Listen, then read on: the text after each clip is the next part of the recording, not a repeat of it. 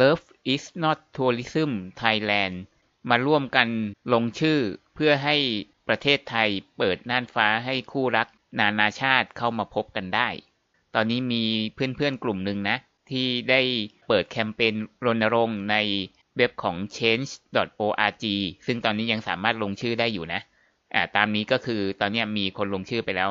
5,000 กว่าคนแล้วอะ่ะ ก็คือยังสามารถลงชื่ออีกเรื่อยๆ เพื่อที่จะ ช่วยกันแสดงพลัง กลุ่มเนี้ยเรียกว่ากลุ่ม Love is not tourism Thailand นะ มีธงชาติไทยเขาได้ไปยื่นหนังสือ ร้องเรียนกับทางสำนักนายกแล้ว ว่าให้ทางสบคเนี่ยพิจารณา ว่าให้เปิดน่านฟ้าให้เฉพาะกับคู่รัก สามารถเดินทางเข้าได้ คือไม่ใช่คนส่วนใหญ่นะ แล้วก็ตามชื่อด้วยก็คือ Love is not tourism คือความรักไม่ใช่การท่องเที่ยว ตอนนี้เราปิดกั้นนักท่องเที่ยวไม่ให้เข้ามา แต่คนที่เป็นคู่รักกัน คู่รักนานาชาติ คู่รักทางไกลเนี่ย ไม่ได้จำกัดเฉพาะว่าต้องเป็นแฟนฝรั่งนะ เป็นคู่รักระหว่างคนไทยกับชาวต่างชาติเนี่ย ให้เขาสามารถเข้ามาได้ คือคนกลุ่มนี้เป็นกลุ่มเดียวกันกับคนที่เป็นครอบครัวที่จดทะเบียน ที่ตอนนี้สามารถเข้ามาได้แล้ว คือหมายถึงชาวต่างชาติที่เป็นครอบครัวกับชาวไทย แต่เพียงแค่ว่าเขายังไม่ได้จดทะเบียนเท่านั้นเอง อ่า ซึ่งตอนนี้ก็คือกลุ่มนี้อย่างที่บอก ได้ไปยื่นหนังสือแล้ว แล้วก็ทางสบคเนี่ยเขาก็มีการนัดหมาย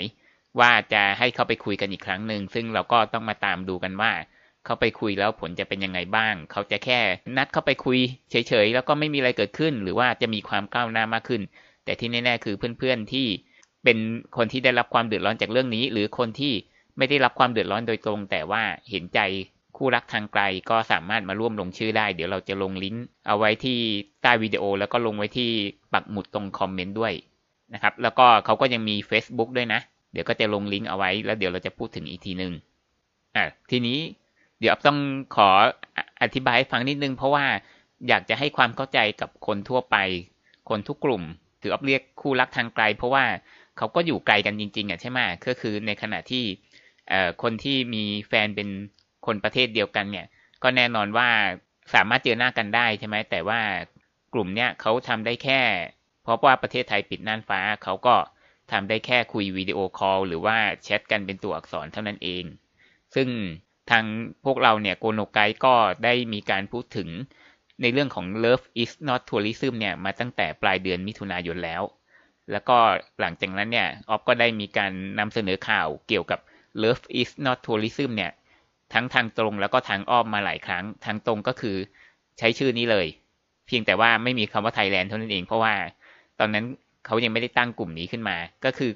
Love is not tourism เนี่ยไม่ได้มีเฉพาะประเทศไทยนะ มีทั่วโลกก็คือจะต่อท้ายด้วยชื่อประเทศนั้นประเทศนี้ เพราะว่าคนที่รณรงค์เนี่ยไม่ได้มีเฉพาะคนไทย คือเป็นคนทั่วโลกเลยอะที่เขามีปัญหาเรื่องนี้เพราะว่าตั้งแต่โควิด -19 เนี่ยระบาดอย่างหนักนะ ตั้งแต่ประมาณปลายเดือนมีนาคมที่ผ่านมาเนี่ย แทบจะทุกประเทศในโลกเลยเนี่ยเขาก็ปิดน่านฟ้า แล้วผลก็คือคู่รักที่อยู่กันคนละประเทศเนี่ยเขาก็ไม่สามารถเจอกันได้ แล้วก็ผ่านมาหลายเดือนที่ส่วนใหญ่ในโลกนี้ ก็ยังคงไม่เปิดน่านฟ้า ก็หมายความว่าคนที่รักกันลองจินตนาการดูว่าบางคนเนี่ยอาจจะเจอกันครั้งสุดท้ายก็คือตอนกลางปีที่แล้ว แล้วก็อ่าตอนต้นปีนี้ทางฝั่งต่างประเทศเนี่ยเขาก็มีโครงการว่าจะมาเยี่ยมคนรักที่ไทย ปรากฏว่าเจอโควิดซะก่อนมาไม่ได้ ก็หมายความว่าตั้งแต่กลางปีที่แล้วจนถึงตอนนี้ ซึ่งเลยกลางปีมาแล้วซะอีก ปีกว่าแล้วที่เขาไม่ได้เจอหน้ากัน คือขอให้เข้าใจสำหรับคนที่อาจจะไม่ได้เป็นเรื่องนี้โดยตรงคืออย่างตัวอ๊อฟเองเนี่ยคือคนพูดเนี่ยก็ไม่ได้เป็นกลุ่มนี้คู่ของอ๊อฟเนี่ยก็คือเป็นคนไทยอยู่แล้ว แต่เข้าใจแล้วก็มาช่วยโปรโมททั้งทางตรงและทางอ้อม แล้วก็การที่ออฟได้ก่อตั้งกลุ่มของโกโนไกแฟนฝรั่งขึ้นมากลุ่ม Facebook เนี่ยนะ ส่วนหนึ่งก็เป็นเพราะเหตุผลนี้คือหลังจากที่ออฟได้พูดข่าวนี้ครั้งแรก Love is not tourism ครั้งแรกออฟก็เริ่มตระหนักถึงเรื่องนี้ออฟก็เลยคิดจะก่อตั้งกลุ่มโกโนไกแฟนฝรั่งขึ้นมา โดยเจาะจงชื่อเลยคำว่าแฟนฝรั่งเลยแต่ก็ไม่ได้หมายความว่าต้องเป็นแฟนของฝรั่งนะ แต่ว่าจงใจเลยว่าคนที่เข้ามาในกลุ่มเนี่ยก็คือต้องเป็นคนกลุ่มนี้ เพราะว่าเขากำลังมีปัญหาอยู่ เราก็อยากจะช่วยแก้ปัญหาให้เขาทั้งในเรื่องของวีซ่าแล้วก็เรื่องของการนำเสนอข่าวเกี่ยวกับเรื่องพวกนี้ ซึ่ง มาจนถึงตอนนี้ก็หลาย ๆ คนก็ได้สมหวังแล้วในแง่ของว่าทางยุโรปเนี่ยเขาเป็นผู้นำในการเปิดน่านฟ้าก่อน ก็คือเปิดให้เราได้ขอวีซ่าในบางประเทศยังไม่ครบหรอก แต่ประเทศหลัก ๆ ทั้งหลายเนี่ยเขาให้ขอได้แล้วแล้วก็กลุ่มของคู่รักทั่วโลกเนี่ยคือจริง ๆ ออฟเชื่อว่าส่วนหนึ่งที่ยุโรปเขาเปิดให้เฉพาะคู่รักเนี่ยได้เข้าไปได้คือบางประเทศก็เปิดหมดอ่าแต่ต้องบอกนิดนึงว่าเขาไม่ได้เปิดทั้งโลกนะเขาเปิดให้เฉพาะประเทศที่ปลอดภัย เกี่ยวกับโควิด ระบาดน้อย เสียชีวิตน้อยเนี่ยได้เข้าไป โดยที่ไม่มีเงื่อนไข ประเทศไทยก็อยู่ในรายชื่อประเทศที่ปลอดภัยสิบกว่าประเทศที่เขาได้กำหนดขึ้นมาใช่ไหมออฟเชื่อว่าส่วนหนึ่งเป็นเพราะว่าการรณรงค์ของคนกลุ่มนี้ ที่มีอยู่ทั่วโลก ก็คือไม่ใช่เฉพาะคนไทยไง อย่างที่บอกใช่ไหมก็เขาก็เรียกร้องกันไปยัง European Union ซึ่งกรรมาธิการของ European Union เนี่ยEuropean Union ก็คือหน่วยงานที่มีหน้าที่ปกครองประเทศสมาชิก คือประเทศดัง ๆ ในยุโรปทั้งหลายเป็นสมาชิกของ European Union หมดใช่ไหมแล้วก็เรียกร้องให้สมาชิกเนี่ยกล้าๆหน่อย เปิดให้คู่รักที่ยังไม่ได้จดทะเบียนเนี่ยเข้าไปได้ ซึ่งช่วง phase แรกๆเนี่ยก็คือประเทศ 10 กว่าประเทศที่ปลอดภัยเนี่ยสามารถเข้าได้ซึ่งรวมทั้งไทยแลนด์ด้วย แต่พอ phase ที่2เนี่ยเขาอนุญาตเลยนะ ให้คู่รักที่ยังไม่ได้จดทะเบียนนะ คือสามารถจากทั่วโลกเนี่ยสามารถเดินทางเข้าได้ ทีนี้คือทั้งโลกเลยแม้กระทั่งประเทศที่ ระบาดหนักๆอย่างอเมริกาหรือบราซิลเนี่ย ก็ยังสามารถเดินทางเข้าได้ เข้ายุโรปเนี่ยนะ ถ้าไม่ต้องขอวีซ่าก็คือไปได้เลย แต่ถ้าต้องขอวีซ่าก็ก็ขอวีซ่าไงเออแต่ก็ต้องบอกว่ายังไม่ได้เปิดครบทุกประเทศก็จริงแต่ว่าก็เห็นถึงความก้าวหน้าว่าทางยุโรปเนี่ยเขาเปิดใจ แล้วทีนี้ก็อาจจะมีคนค้านว่า เอาก็เข้ามาได้แล้วนี่ของประเทศไทยอะ่ะมันยังไม่ได้สิเพราะว่าคนที่เข้าได้เนี่ยมันก็คือ ต้องเป็นครอบครัวของคนไทย คือหมายความว่า ได้จดทะเบียนสมรสกันในประเทศไทยแล้ว ซึ่งคู่รักหลาย ๆ คู่เนี่ยเขาก็จดจดทะเบียนนะ ในประเทศไทยเนี่ยแต่เขาเข้ามาไม่ได้ เราไม่ให้เขาเข้าอะ่ะ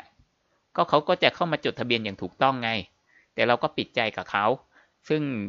ออฟเชื่อว่ามันไม่ได้เยอะเท่าไหร่หรอก หมายถึงว่าเข้ามาแล้วก็คงไม่ได้สร้างภาระ หรือมาทำให้ระบาดมากขึ้นสักเท่าไหร่หรอก คนไทยไม่ต้องกลัว คือคนกลุ่มนี้ก็ไม่ได้เยอะ เขาก็บอกอยู่แล้วว่า รัฐบาลจะให้เขาทำอะไร เขาพร้อมทุกอย่าง ปกติคนต่างชาติจะเข้ามาประเทศไทยเนี่ย เขาต้องทำอะไรเยอะมากเลยนะ เขาจะต้องมีใบตรวจโควิด ต้องมีใบ fit to fly คือมีสองใบเลยนะ แล้วก็ต้องทำประกัน ซึ่งประกันต่างประเทศเนี่ยแพงมาก เรียกได้ว่าแพงกว่าซื้อในไทยเนี่ยเป็นหลายเท่าเลยอะ ก็คือต้องทำก่อน 72 ชั่วโมงก่อนมา แล้วก็พอเข้ามาปุ๊บเขาก็จะต้องกักตัวที่เรียกว่า alternative state quarantine ซึ่งจะต้องออกค่าใช้จ่ายเอง คือคนไทยเนี่ยกักตัวไม่เสียค่าใช้จ่าย แต่ของเขาต้องออกเอง ราคานี้ก็แพงมาก ก็คือสตาร์ทที่สามหมื่นกว่า ซึ่งมีไม่กี่ที่ แต่ส่วนใหญ่จะสี่ห้าหมื่นหรือแสนกว่าบาทก็มี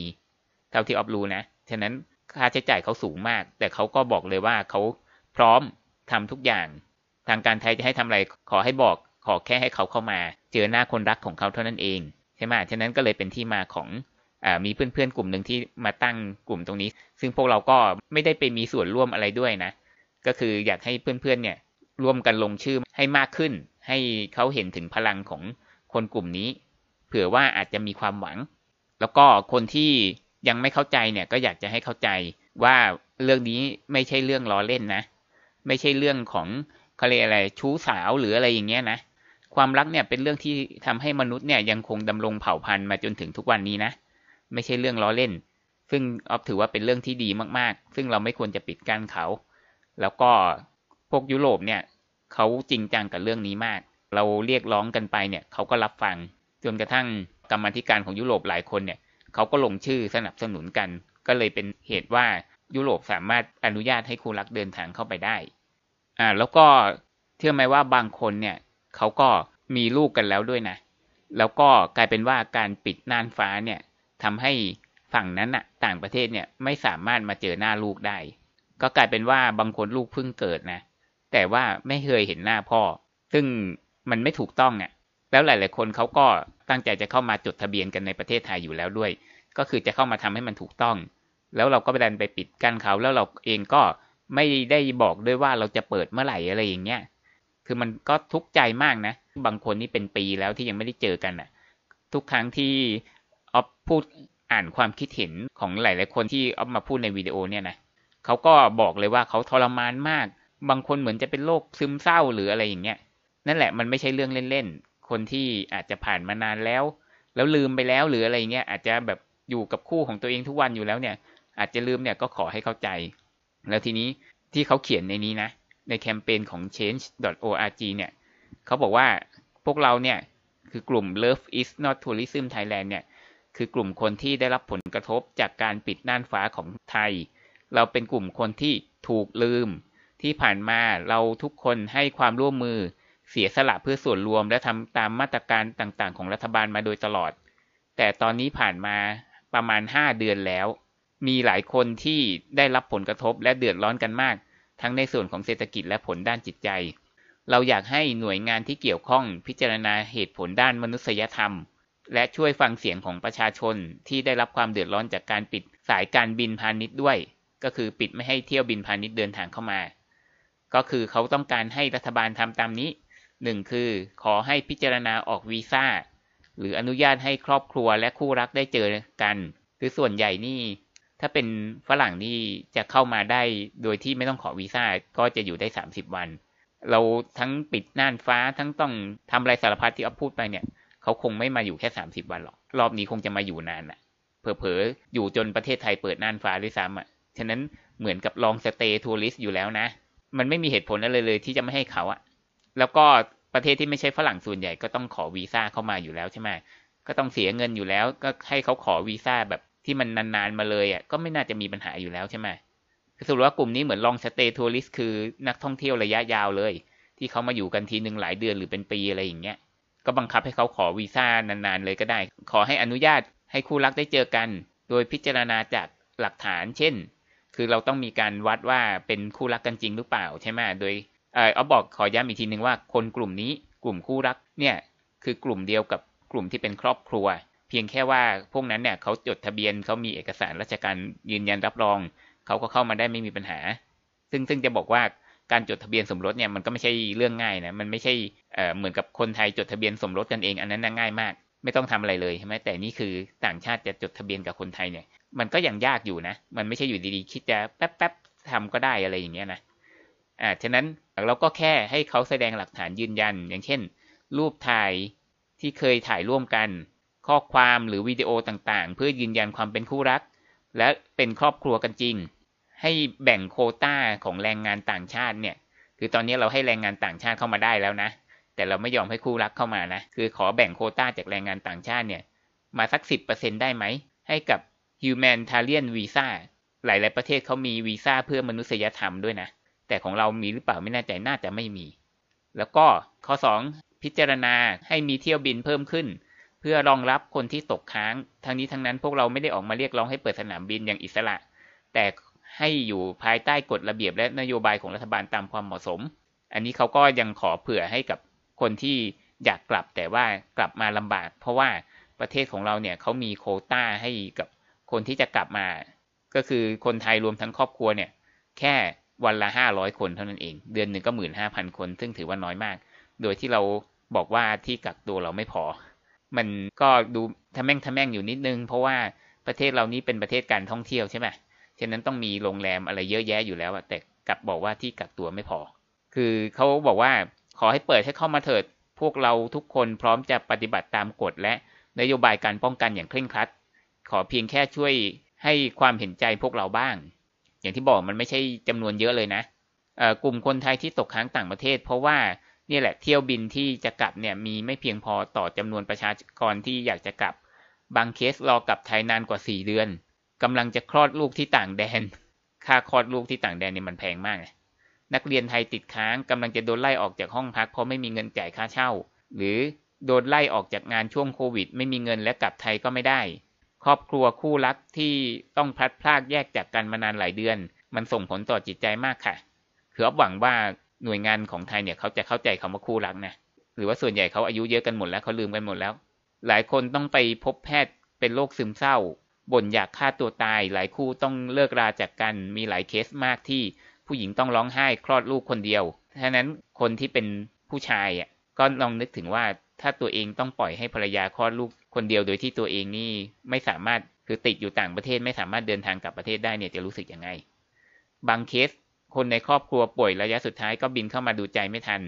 บางคู่มีลูกด้วยกันแต่สามีเข้าไทยไม่ได้ เพราะ ไม่ได้จดทะเบียนสมรสแค่เพียงเพราะว่าพวกเรายังไม่ได้แต่งงาน จดทะเบียนสมรสกันก็เลยเจอกันไม่ได้ เอออย่างเนี้ยอย่างที่เขาบอกคือจริง ๆ คือคนกลุ่มเดียวกับคนที่จดทะเบียนแล้ว เพียงแค่ว่าเขายังไม่ได้จดเท่านั้นเอง แต่เรื่องของความรักเนี่ยมันไม่ได้ต่างกันเลย เอาอะไรมาวัดว่าความรักก็คือจะต้องจดทะเบียนก่อนหรืออย่างไร ในขณะที่คุณกำลังอยู่บ้าน พร้อมหน้าพร้อมตากับครอบครัว พวกเราทำได้แค่วิดีโอคอลหากัน ในขณะที่คุณกำลังกอดกับลูกๆ พวกเราหลายคน กำลังคลอดลูกคนเดียว ในขณะที่คุณกำลังส่งลูกไปโรงเรียน พวกเราไม่ได้เจอลูกมานานหลายเดือนแล้ว ในขณะที่พวกคุณกำลังแพลนทริปเที่ยวกับครอบครัว พวกเราเพียงแค่ขอแค่ให้ได้เจอกับคนรักยังทำไม่ได้เลย ช่วงที่ประเทศไทยล็อกดาวน์ครั้งแรกนั้น คนไทยทุกคนมีความสามัคคี และพูดให้กำลังใจกันเองว่าเราจะผ่านมันไปด้วยกัน เอ๊ะ เดี๋ยวนะ คล้ายๆ กับวิดีโออันหนึ่งของออฟเลย เขามาดูวิดีโอของของออฟหรือเปล่านี่ปัจจุบันหลายคนสามารถใช้ชีวิตกันตามปกติแล้ว ช่วงที่ลำบากเราก็ลำบากมาด้วยกัน ถึงวันนี้ได้โปรดอย่าลืมใครไว้ข้างหลังอีกเลย อ่าออฟพูดในวิดีโอนั้นนะ แล้วก็อันอื่นบางอันด้วยว่า ตอนช่วงนั้นแหละที่ตามที่เขาบอกนี่แหละ เราจะผ่านไปด้วยกัน แต่พอหลังจากล็อกดาวน์เสร็จคลายล็อกดาวน์แล้วเนี่ย คนอื่นๆเนี่ยนะเขาก็เอามือมากั้น บอกว่าอย่าผ่านมาพวกเกี่ยวกับต่างประเทศทั้งหลายอย่ามาเพราะว่าจะเอาเชื้อมาติด เราเชื่อว่าประเทศไทยมีศักยภาพพอที่จะควบคุมโรคระบาดไปพร้อม ๆ กับการพิจารณาฟื้นฟูประเทศเพื่อต่อลมหายใจ ให้กับคนที่โดนผลกระทบภายใต้เงื่อนไขของความปลอดภัย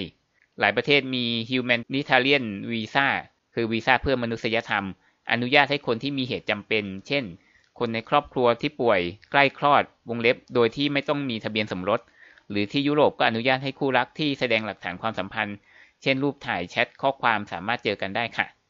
แล้วก็ตรงนี้สุดท้ายนะครับ นี่คือ Facebook ของกลุ่ม Love is not tourism Thailand เดี๋ยวเราจะลงลิงก์ไว้ตรงคอมเมนต์ใต้วิดีโอนะครับ หรือว่าพิมพ์ใน Facebook ด้วยคำนี้ก็ได้ก็อันนี้ก็คือรูปภาพที่เขาได้ไปยื่นที่ศูนย์รับเรื่องราวร้องทุกข์ที่สำนักงานปลัดสำนักนายกรัฐมนตรี ก็คือมีคนที่เป็นผู้ช่วยเนี่ยเขาก็มารับเรื่องไปแล้ว แล้วก็ให้คำมั่นสัญญาว่า เดี๋ยวทางสบคจะนัดเข้ามาคุยกันอีกครั้งหนึ่งซึ่งเราก็ต้องมาตามดูว่าความคืบหน้าจะเป็นยังไงบ้าง แต่ก็อย่างที่บอกนะครับว่าเพื่อนๆก็ไปลงชื่อใน change.org อย่างที่อ๊อฟบอกเนี่ยเพื่อเพิ่มจำนวนเสียงที่สนับสนุนให้มันมากยิ่งขึ้นให้เขาได้เห็นว่าเออมีคนที่ประสบความเดือดร้อนตรงเนี้ยเยอะอยู่เหมือนกัน เพื่อจะได้เพิ่มโอกาสเข้าไปอีก